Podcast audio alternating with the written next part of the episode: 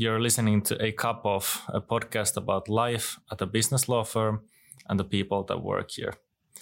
My name is Emil, and with me today is my colleague Evelina from the Stockholm office. Yes, and it's very great to be here in Helsinki today. And normally we record this podcast separately and in our local languages, but today and for the second time we will do it in English. And the reason for that is that we have invited our managing partner, Mikko Manner, who of course is responsible for operations both in Finland and Sweden. Today, we will talk about law firm as a business, the current market situation, your management philosophy, and a lot more. Welcome, Mikko. Thank you. Really good to be here. How are you today? I'm good. It's been a busy morning as typically, but uh, yeah, all right. Flew in last night from London and got started early this morning. Great to hear. First out, uh, of course, we have to ask our mandatory question: How do you drink your coffee? Uh-huh. Well, I uh, I'm an outlier. I've always had this problem in the business of law that I have three strikes. I'm left-handed. I have a beard, and I drink tea. So that's sort of the most untrustworthy people in the business I hear. But yeah, I don't drink coffee really uh, at all. But yeah, green tea. It works as well. Yeah, it works as well. Has yeah. sufficient caffeine, and you know makes me feel like I'm attuned with the times. Has it always been like that? Because you're the first guest who doesn't drink coffee. Ah, well, first in something. No, I, I quit coffee when I quit smoking. So back in the day, like 20 years ago or so. And uh, could you please present yourself a bit more and about tell us about your background? Sure. Um, so I'm I'm a Helsinki native, uh, born here back in the day. I lived whole my life here, but first generation. So my parents are from the countryside, both. Um, being born here and lived here my whole life means that I have a lot of good old relationships with good friends. I've known some people in my life since I was three years old. And uh, that's a very good thing. It keeps me honest. Whenever I start thinking too much about myself, they're always there to remind me that uh, we all know where you're coming from. Uh, currently, I live nearby in Lauttasaari in Drumsö, uh, which is sort of a, one of the suburbs in Helsinki. I have a wife and two kids. Now life is getting easier when the kids are 14 and 16 um, yeah, I enjoy outdoors. I love to read and listen to podcasts these days. I still love to read books. I don't like listening audiobooks because I start thinking about something and I kind of drift away. But yeah, what what else could I tell? You mentioned a uh, podcast. Any podcast recommendations for the audience? Yeah, for the on for, top of a, cup of, of exactly course. a cup of of course on top of the list uh, i'd say globally if you're interested in um, how to maintain balance and improve your life i'd say huberman lab is a very very good resource uh, it's actually scientific and it's not like uh, it's not an instagram fitness influencer thing uh, but it's actually research information on how to maintain your body and mind uh, in a good shape. And I think that's really valuable. Uh, then on the business side, I mean, you just go to the typical Harvard Business Review and things like that. Sounds very interesting. But could you perhaps tell us how you came to work with business law? When mm. did you get that interest? I've sort of always a little bit drifted. Um, maybe in law school, the first idea I had that I was really interested in intellectual property and technology because I felt that most of the books were written by really old people. Like company law book was from like 1948 or something, and I thought that if there's something where in my youthful arrogance, I thought that I can make an impact. Uh, it seemed like in, in IP and tech, everything was new, so there was no old opinions that could override so when you're entering into a field that's new and developing, it's more about uh, the ability to think and be creative and curious than it is about accumulated knowledge. And I think that's sort of what drove me into IP and tech, and that's typically then in business law. I'm I'm not really rules based, so I didn't never think that I would um, I would like go into the courts or you know the the ministries drafting laws or things like that yeah, I like the the fast moving environment. I'm always curious about new things, and that's how I got into business law. And how has your career path looked since you started? Yeah, um, well, as a, as a student, I thought that I'll look into different um, opportunities before I make decisions. So I was a trainee at the Ministry of Communications in their then newly established Internet Law Division back in 99. Uh, then I worked at uh, Telia uh, for one summer and one fall, actually, in their IPR and services unit. And then I worked as the secretary of the board for the IPR University Center to see a little bit on the academic side. I edited the journal of the Finnish Industrial Property Rights Association for a year. And then I did a traineeship at Roschier so I could kind of figure out what would be something that I'd like to do.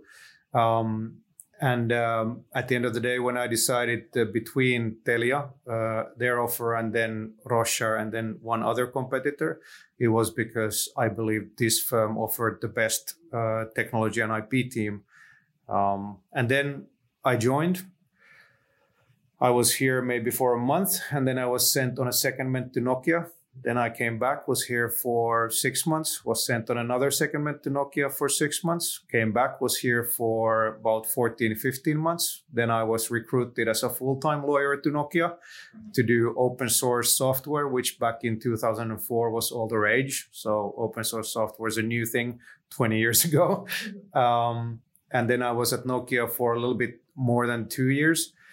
Um, and I had told um, my, my partner, partners when I left the firm in 04 that this is likely going to be about a two year thing that we're going to do a couple of projects. And then and Rainer called me. So our, our, our current head of IP practice Rainer Hilli called me and you know Mikko it's been two years. What are you thinking about your future? And then I came back at the very end of 2006 then at this firm I've done everything. I've been a an office help a junior associate or a trainee a junior associate an associate senior associate I've been a partner, then I've been a team lead, I've been an operational group lead, I've been the head of Helsinki office, and now I'm the firm wide managing partner. So it's soon clearly a time to end. a lot of great experience. Yeah, it's good fun. Was that your plan like the whole time that you wanted to become the managing partner? No, I've I've, I've had zero plans. Literally, I, I just I, I like two things. I, I like to help people I, I think it really makes me feel like there's a purpose to what I do when I get to work with other people to help them achieve what they want to achieve. Uh, and then the other thing that I really enjoy is new and complex stuff. I, I, I, like like thinking things through and figuring them out and trying to see sort of what's this thing about and how how do we deal with it. Um, and I think that sort of has just led you know one thing after another. And when you take those opportunities and you primarily say yes to when when you're asked to do something then then you get where you are. And, and i think it resonates with people. The the whole point of being a managing partner is to make sure that we have the best firm out there. That's that's our vision to be leading by far. And nobody gets anywhere alone. Uh, and therefore if if the focus is on making sure that uh, we get the best results for our clients and our people, then then likely that's the way to go. And it seems to resonate with people. I think that's the one thing that I feel like people trust me to think them before I think about myself, and that tends to lead to good relationships in clients and in uh, in the in the firm.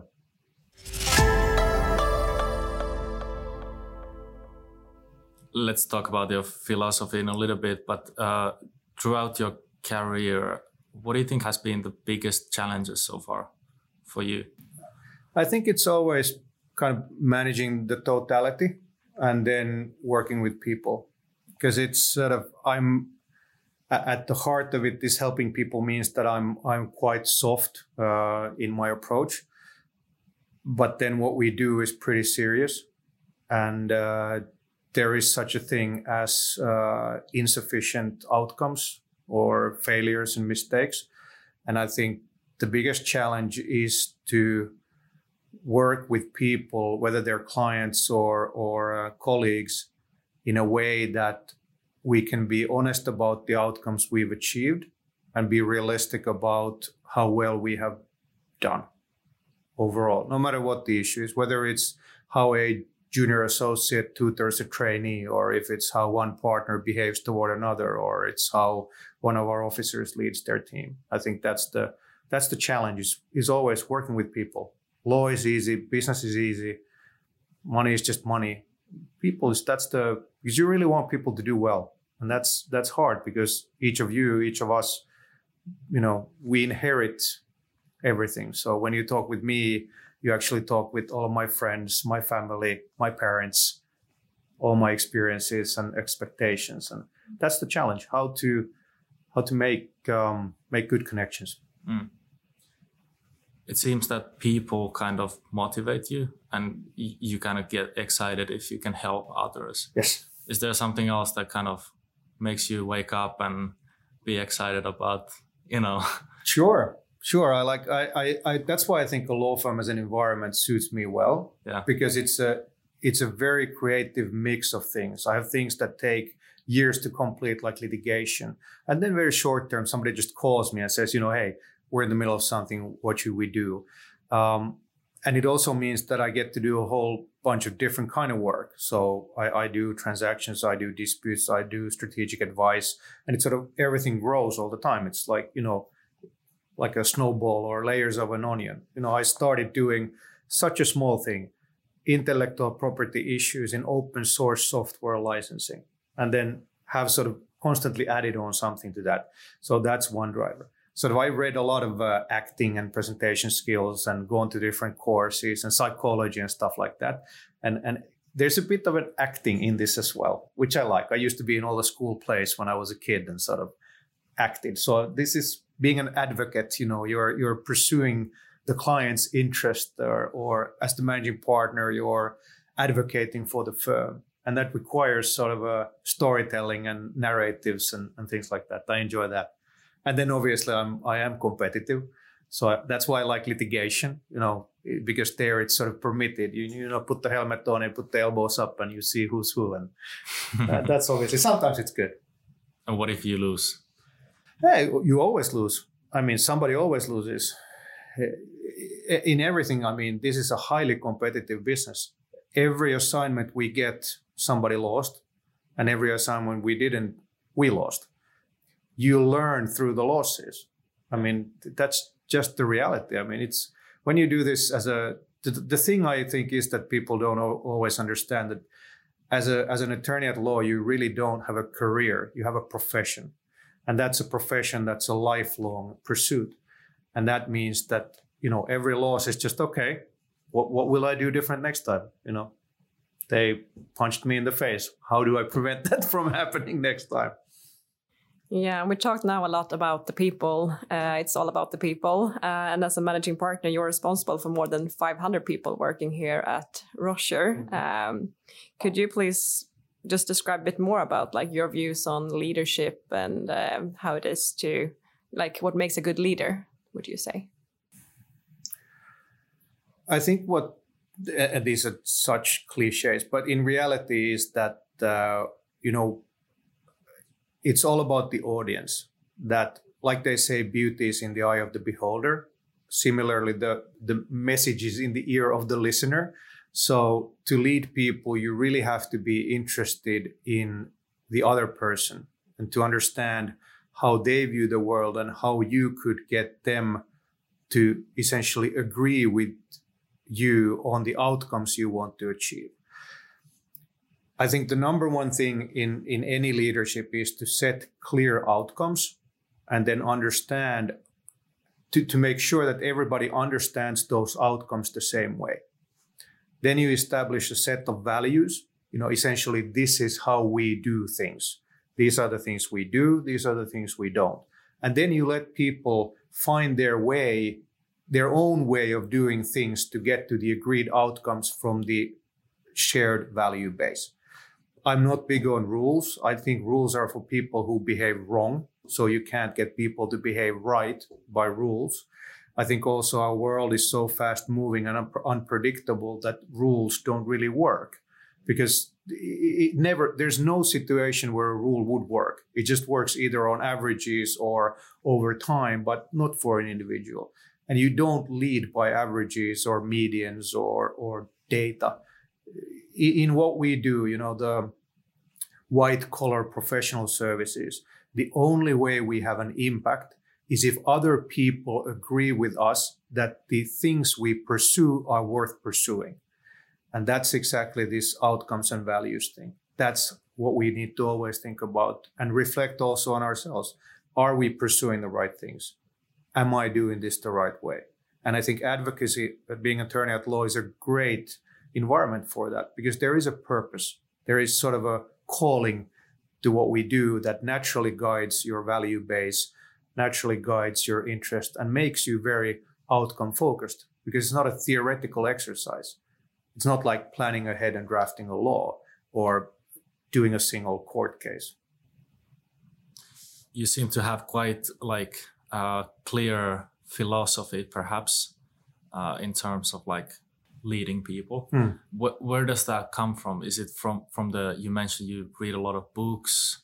Uh, does it come from studies? Does it come from experience? Um, what's what's kind of like where does that come from? It's probably a mix of yeah, for sure. stuff, but, in, in, the, in my early, in sort of the early part, part, like I said, I've always been very interested in people. Um, and I, I, guess early part, I felt it more sort of a theoretical study, and and I wasn't maybe as kind of genuinely interested in people as people as more than like a phenomena, like like something to manage, uh, which is different from leadership because I read a lot. I read a lot of psychology. I read a lot on you know argumentation, uh, debating, all the logical structures. I took like additional university courses on you know how do you structure logical arguments and what are the classical logical fallacies and things like that. Because I think using language is extremely interesting. I think it's sort of you know if people are interesting, then you have to be a good communicator because that's the only way you you can um, connect with people. Um, but yeah, I, I, don't know. Then there's been obviously a lot of people who affected me in in my style. I had a great great mentor when I joined uh, Roschier in in some of the partners that I worked with, and then at Nokia had a a single individual who was my quote boss unquote at the time, who maybe said some of the best career advice I've ever gotten. So yeah, and, and a lot of luck and timing. I mean, that's just how it goes. A lot of luck and timing. Very interesting, and I think we could talk about this a lot more. But uh, let's try to move on a little bit for the market and the business. Sure. Where are we at the moment? How, how do you see the business? Yeah, I think um, overall, if, if, we start from the very macro level, I'm quite concerned about the Nordic economies. Um, the currency fluctuation, all of that makes life for Nordic companies pretty difficult. Uh, it also makes it difficult for the local people living in these countries. So we see consumer uh, behavior at all-time lows. You know, rents are high, electricity is high. Uh, you know, salaries are are with modest improvements. You want to take a loan out of the bank, it's going to cost you three or four times what it cost you a year ago. So yeah, on the macro level, I think the world is struggling right now. Um, the war in Ukraine, uh, the East-West uh, tensions between China and the U.S., all of that. Then when we get to the other end of the, the micro, kind of what does a top-tier business law firm do? I think the trickier it gets out there for our clients, the more they need our help. New things, complex things, people turn to others for help and assistance. So on the micro level, I think our business is going to do always the better, the more complex it gets, because it's it's harder, and and our whole thing in terms of professional output is that we are very very good at what we do. So we're the kind of people that other people feel comfortable to turn to to help them think through complex things, and and that's that's not going away. That's increasing. Then on the other end of the spectrum, you know, you can push in AI or whatever and see see what that does to the future. But yeah, I mean, market is volatile, as they say. If we think of our business, what do you see that are kind of the biggest challenges or risks? You mentioned AI, but other than that, for our business, a true challenge is if young people don't anymore find this worth pursuing. That business, business, you mean business law in um, general? I mean being attorney at law. Yeah. I think that's it. If people don't feel if they don't see the value or feel the purpose of you know why do we do this then we'll be in trouble. Because you know that's all we have. All we have is our people. And if the young young professionals you know are more interested in going abroad you know being a swedish or finnish lawyer that's a choice. And, and maybe some people feel that it's too restrictive i don't think it is because i don't think it much matters what your training is and what you do. What matters is who you are and what you want to achieve. But but that's that's the biggest threat to our business. I think otherwise you know there there's always money there's always transactions there's always something. So it really is sort of this continuity. And, and you can see it sort of by been doing this for quite a long time that i start thinking about these kind of things. Because i i, I felt like you know you build the relationships with the clients you build the relationship with the colleagues if you are very good at what you do if you're transparent and honest you will have the trust of the people and you can achieve things on the market. And it doesn't matter what happens on the market, there will always be need for people like us. Then on the micro level, there's issues around, you know, well, what if AI replaces the answering part of law? So the way we train young lawyers is that they get to read the law books and the precedent court cases and think what the answer might be. But if the AI is able to come up with the answer in 15 seconds, what's the point of a junior lawyer? Mm. And if you don't have junior lawyers, then where will you get those highly valued, experienced lawyers? Because somebody's got to learn somehow. You know, that's that's the weirdest thing ever when people say, well, you know, technology is not a threat to lawyers because there will be always demand for experienced lawyers. Well, how do you get them in five or 10 years from now if there's no practice? So th- those things are, are, are things that I'm really pondering. And I mean, you have been here for a while now, even even if you have been coming back and forth a bit. But like, what changes have you seen in the market during your time, and perhaps like also in the working style um, within the firm? Massive and good. So uh, let's move on. yes, exactly. no, but it's it's it's sort of. I think we are actually far far ahead in what we do than what the general perception or cliches or stereotypes is. Like one of my big missions for this decade is that I want to increase the value perception of all Nordic legal professionals. It's sort of a thing that really bugs me that that uh, when I compare the Nordic societies to, for example, Germany or France or US, there, whenever you engage with another company, they always have the business, the technology, and the legal. In Nordics, it's always just business and technology, and very rarely legal because so much of the public perception and, and kind of the expectations on the business and technology side are sort of that lawyers are a lawyer joke. And I think that's that's a mistake given how uh, increasingly complex the regulatory environment is. And I think lawyers or people with legal background can deliver significant additional value that's currently being missed out on. And I think that that's sort of yeah that's what I think has changed the most, but I think it needs to change the most as well. When I started, we were writing memos about law. Now we're providing legal business development advice. And that, that has been a massive change over the 20 years. The way we work, how much more sort of flexible, customer oriented we are, and all of that. But that still needs to change much more in the perception. And that's what I meant that I think internally, as a firm and as a profession overall, all the colleagues in different firms have done a tremendous job in kind of increasing how much value they can create and contribute. But the public perception kind of lags behind. It, it sort of it still is the headlines and the lawyer jokes and the American TV shows and uh, yeah, sometimes it bothers me a little bit. Not too much, but a little bit. So the market is really competitive. Like, what do you feel makes Roschier stand out on the market? I think it's the really long term commitment to being, first of all, tier one lawyers. That means that we are very, very good at doing what we do. That brings longevity and that almost single minded commitment to quality and capability and just, you know, all out delivery. That creates really uh, really something unique. That it's it's hard to replicate an organization that has been for decades built on the idea, idea that we have the best people working on the best assignments for the best clients because it is sort of this is a small market and and you know it is competitive yet when you always think that you have nothing every single assignment we get we win. And we need to be the kind of people that other people turn to. And you do that year after year. It builds a base uh, internally and it also builds a great alumni circle uh, that that really knows who we are and, and what we do.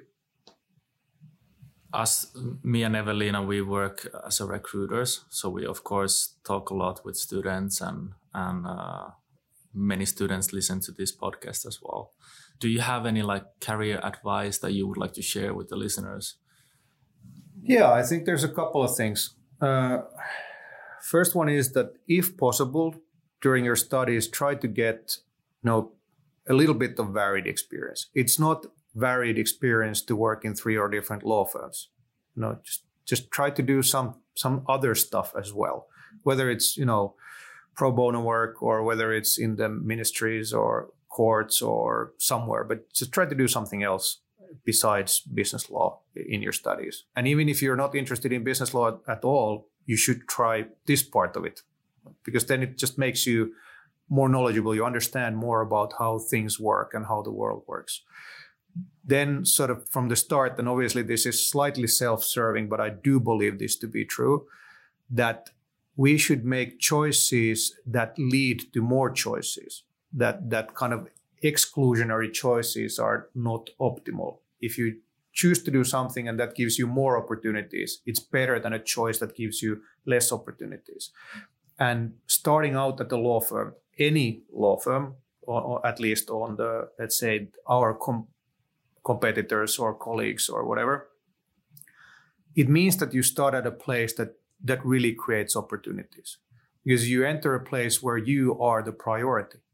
That the young lawyer who enters here, the entire focus of the entire organization is making them the best version of themselves.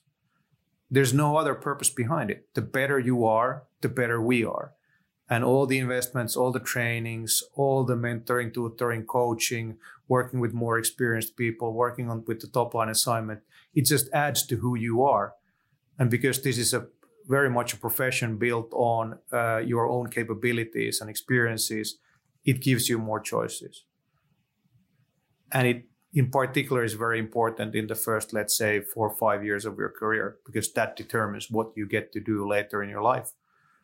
And you know those are five years but with the current pension system you'll be working for 50 so. Uh, this, I, I, think it's genuinely true. Um, and, and, maybe as a, as a very concrete piece of career advice to any student is that really learn to communicate the best way to become a great thinker is to become a great writer once you can express your thoughts in writing clearly concisely coherent, coherently and consistently, you will become a great thinker.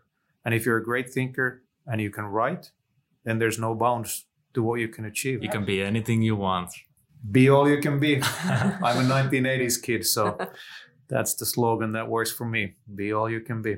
Sounds really good. I was just thinking if you have any, like, um, perhaps you answered that a bit, but like what it takes to succeed as an associate lawyer here at Roschier. If you have any other insights regarding that? Yes. Sort of, I think the number one thing is to be curious. So always look for things to do. Always think how you could do something, let's say, better or, or add to, to the task that you have been asked to do. Um, at the end of the day, I mean, like anything else, the more you work, the better you'll be.